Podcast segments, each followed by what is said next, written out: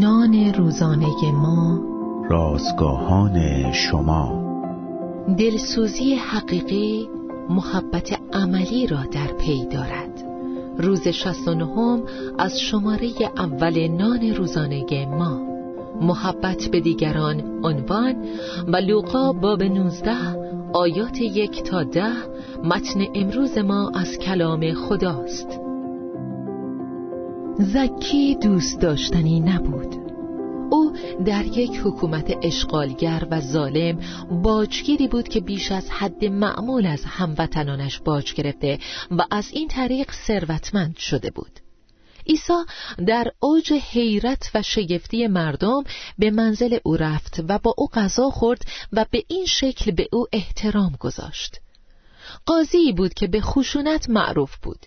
ولی او یاد گرفت که چگونه با کسانی که دوست داشتنی نیستند رفتار کند. صبح روز یک شنبه وقتی قاضی به کلیسا رفته بود کشیش در موعظهش اعضای کلیسا را تشویق می کرد تا با چشمان عیسی به مردم نگاه کنند. چند روز بعد وقتی می‌خواست به جوان متکبری که مرتبا مشکل ایجاد می کرد حکم سنگینی بدهد پیشنهاد کشیش را به یاد آورد. او گفت من به چشمان مرد جوان نگاه کردم و به او گفتم من فکر می کنم تو یک انسان سرزنده و با استعداد هستی. بیا با هم در مورد اینکه چگونه می توانی مفیدتر و سازنده تر زندگی کنی گفتگو کنیم.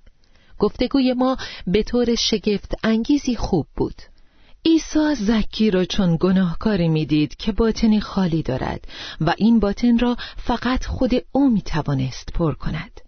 با محبت مسیح زکی تغییر کرد قاضی نیز تغییر کرد و این تغییرات در دراز مدت نتایج خوبی حاصل کرد اگرچه او هیچ وقت در مورد آنها معروف نشد ولی او نمونه خوبی برای ماست زیرا مردم را با چشم عیسی می‌دید.